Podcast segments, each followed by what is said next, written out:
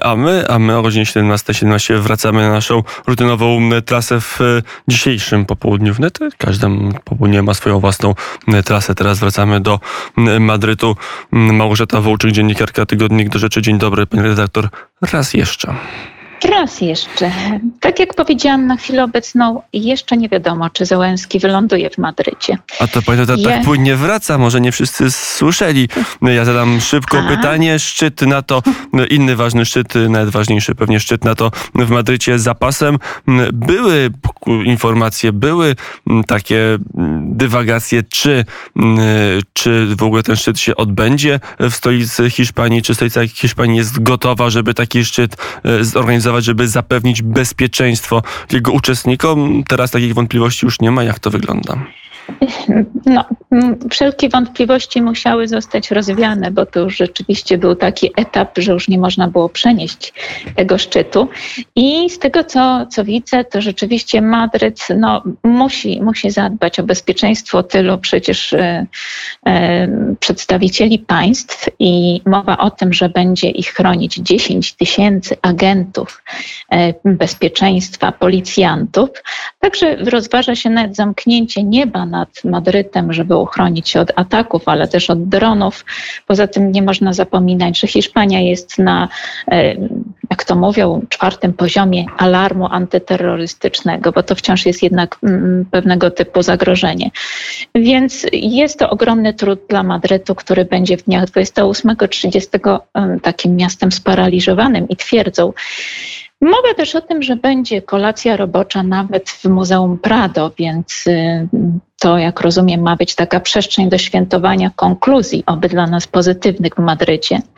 Samo spotkanie tych wszystkich wielkich tego świata jest przewidziane w pawilonach IFEMY. Nie wiem, czy słuchacze pamiętają, jak była pandemia, to ja bardzo często mówiłam właśnie, co się dzieje w IFEMie, które wtedy było takim wielkim szpitalem, ale też umieralnią dla Madrytu w czasie pandemii. I to rzeczywiście jest ogromna przestrzeń, ja tam byłam, tam jest chyba za trzy hektary i, i mowa o tym, że, że ten szczyt zajmie, zajmie przestrzeń pięciu boisk do piłki nożnej, więc to rzeczywiście imponujących rozmiarów przygotowania.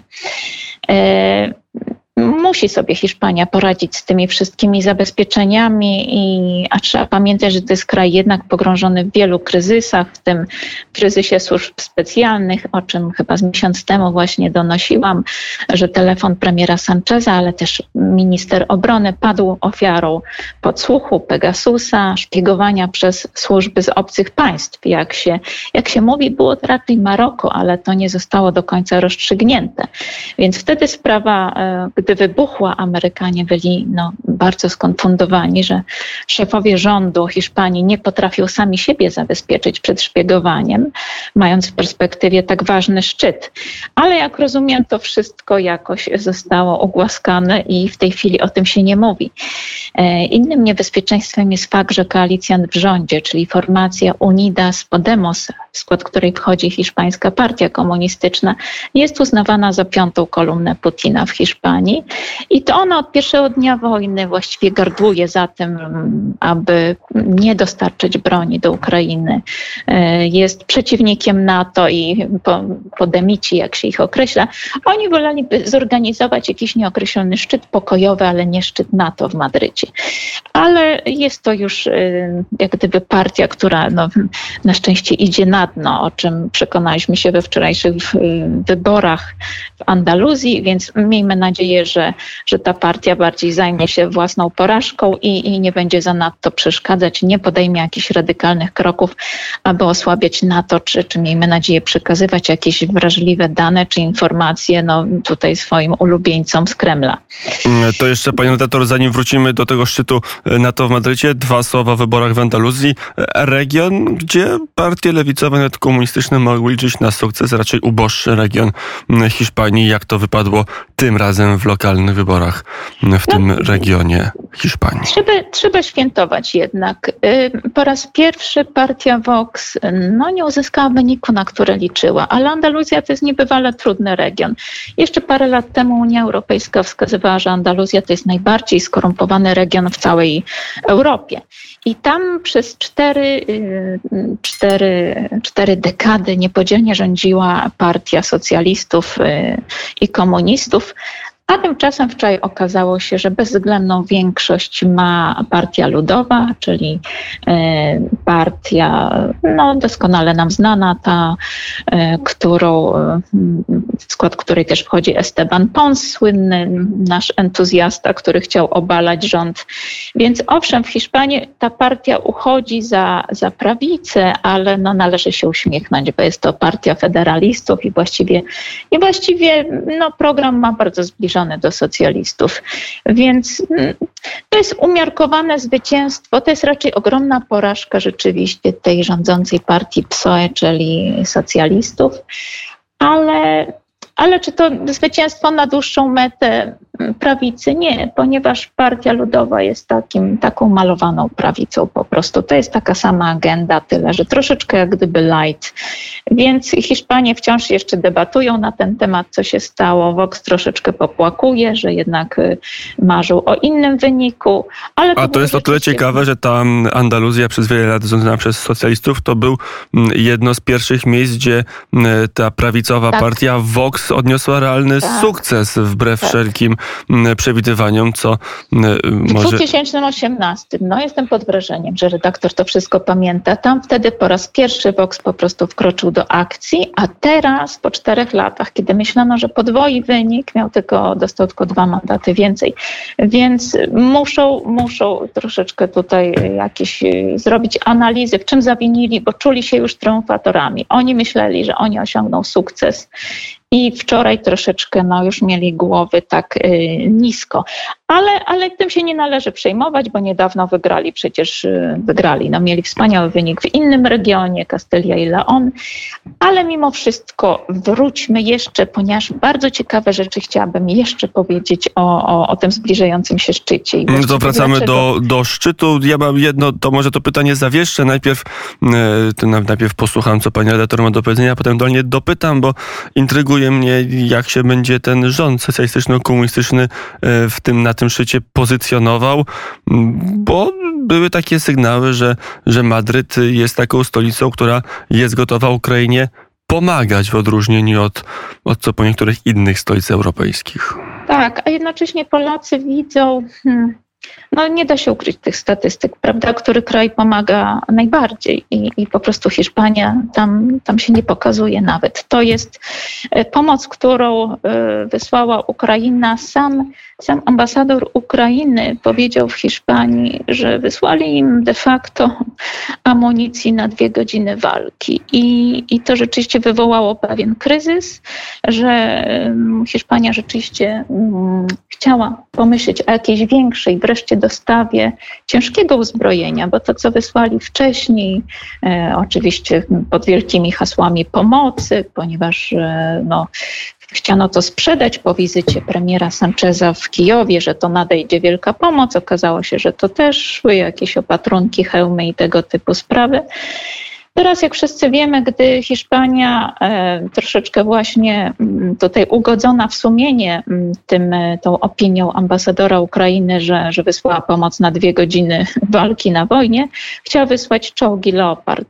I jak się okazało, Niemcy, Niemcy, którzy de facto jako producenci tych czołgów, okazuje się, że klauzula przewiduje, że mogą wstrzymać po prostu dostawy tych czołgów i okazało się, to jest wciąż sprawa jeszcze, która wychodzi na wierzch, ale, ale to Niemcy ale to Niemcy jakoś się przeciwstawili tej dostawie, tudzież ją opóźniają. Dlatego Hiszpania, która chce w końcu wysłać jakieś cięższy wreszcie, cięższą broń.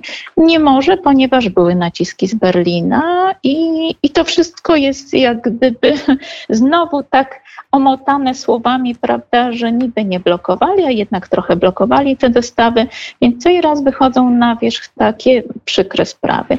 Trzeba było też powiedzieć, dlaczego to właśnie w Hiszpanii będzie ten szczyt, bo, bo 30 maja zupełnie niedawno Hiszpania obchodziła swoje 40-lecie obecności w pakcie.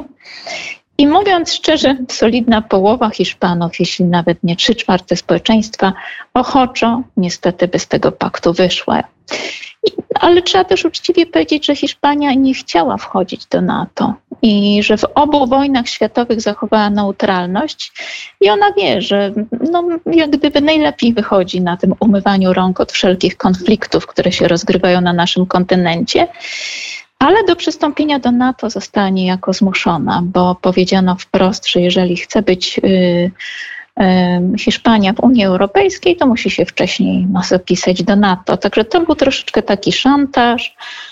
Hiszpania weszła w 1982 do paktu NATO, później chciała ochoczo wyjść, było nawet referendum, które o włos przeważyło jednak za pozostaniem w ramach tych struktur. Więc to wszystko to są takie kwestie skomplikowane. Nam się wydaje, że Hiszpania jest krajem peryferyjnym, który nie gra jakiejś większej roli na szachownicy mocarstw, ale nic bardziej mylnego. Wystarczy właściwie, że spojrzymy teraz na mapę. E, Hiszpania nie tylko przez tą swoją historię podbojów, ale też takie bardzo strategiczne położenie jest łącznikiem między Europą a Ameryką i ma taką absolutnie uprzywilejowaną pozycję strategiczną, aby kontrolować basen Morza Śródziemnego przy wyjściu na Atlantyk.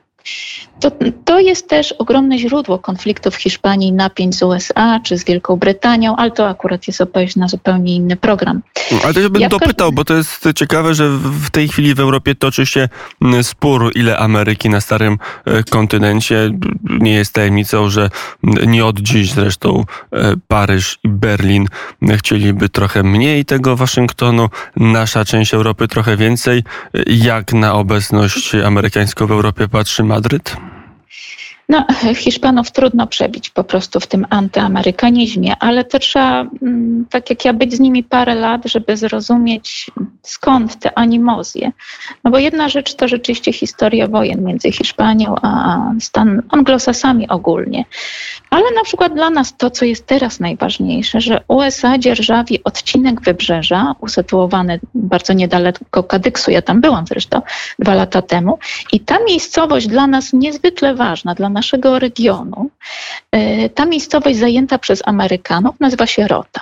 I mieści się tam strategiczna baza amerykańskiej marynarki wojennej. Bardzo istotna tak jeszcze się... w czasach zimnej wojny. Tak, tak, tak. I tam się mówi, że to są strategicznych sił jądrowych.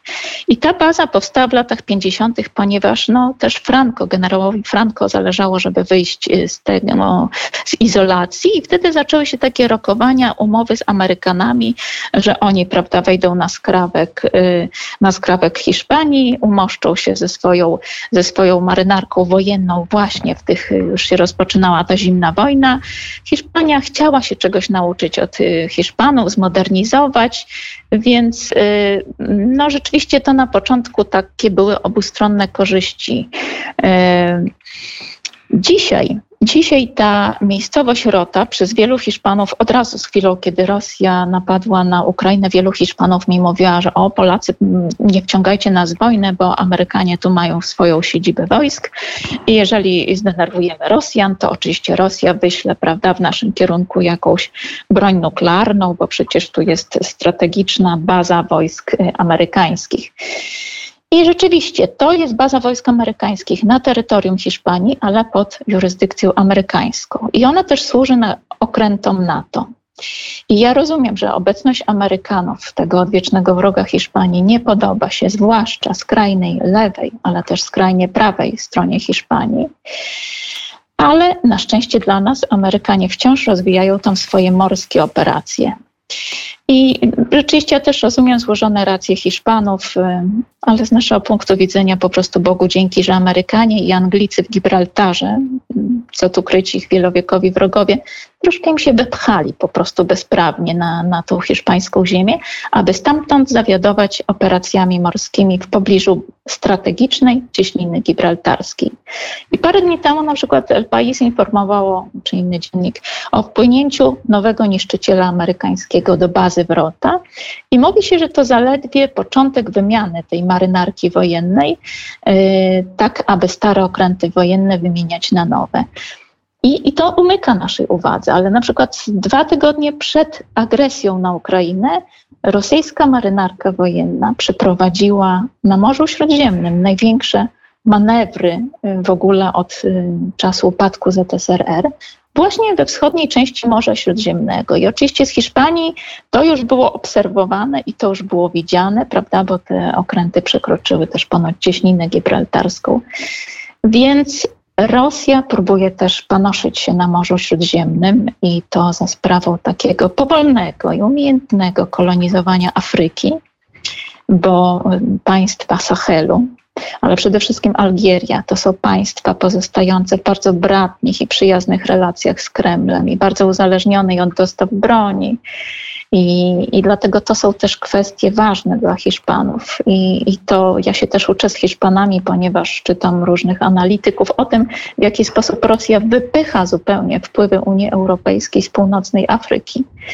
Y, przecież Unia Europejska ma jakieś takie wątłe dywizje w ramach, mm, to się nazywa chyba misje stabilizacyjne, którymi dysponuje, ale okazuje się, że Rosjanie te wszystkie misje po prostu wypychają i że ta, i że ta północna część Afryki jest takim no, podbrzuszem, które może zaatakować Europę. To już nie chodzi tylko o problem głodu, tu chodzi o problem tego terroryzmu, dżihadyzmu i to wszystko też to zaczynały być karty, którymi gra Rosja.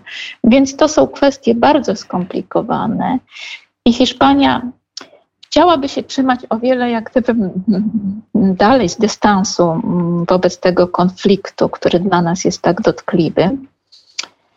Trochę też tak usiłuje właśnie trzymać się z dala, bo to nie jest w Hiszpanii temat, na którym można zapunktować politycznie. Wojna po prostu nuży Hiszpanów. Ogromna, ogromna, z bólem to przyznaję, ale ogromna część Hiszpanów wyznaje zasadę, że wróg mojego wroga jest moim przyjacielem.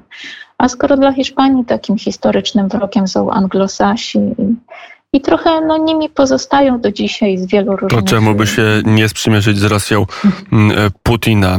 To nie ostatnia rozmowa, jeszcze będziemy rozmawiać w trakcie samego szczytu NATO, żeby opisywać jak to wygląda w stolicy Hiszpanii, jak się wykuwa nowa kondycja Sojuszu Północnoatlantyckiego, który nabrał drugiej młodości po roku 14, po szczycie w Newport, potem w Warszawie w roku 16, a teraz kolejna agresja, czy rozszerzenie wojny Rosji na Ukrainie powoduje, że NATO jeszcze mm, ma e, bardziej stać się dynamicznym sojuszem. Za czym? Co tego dojdzie w Madrycie?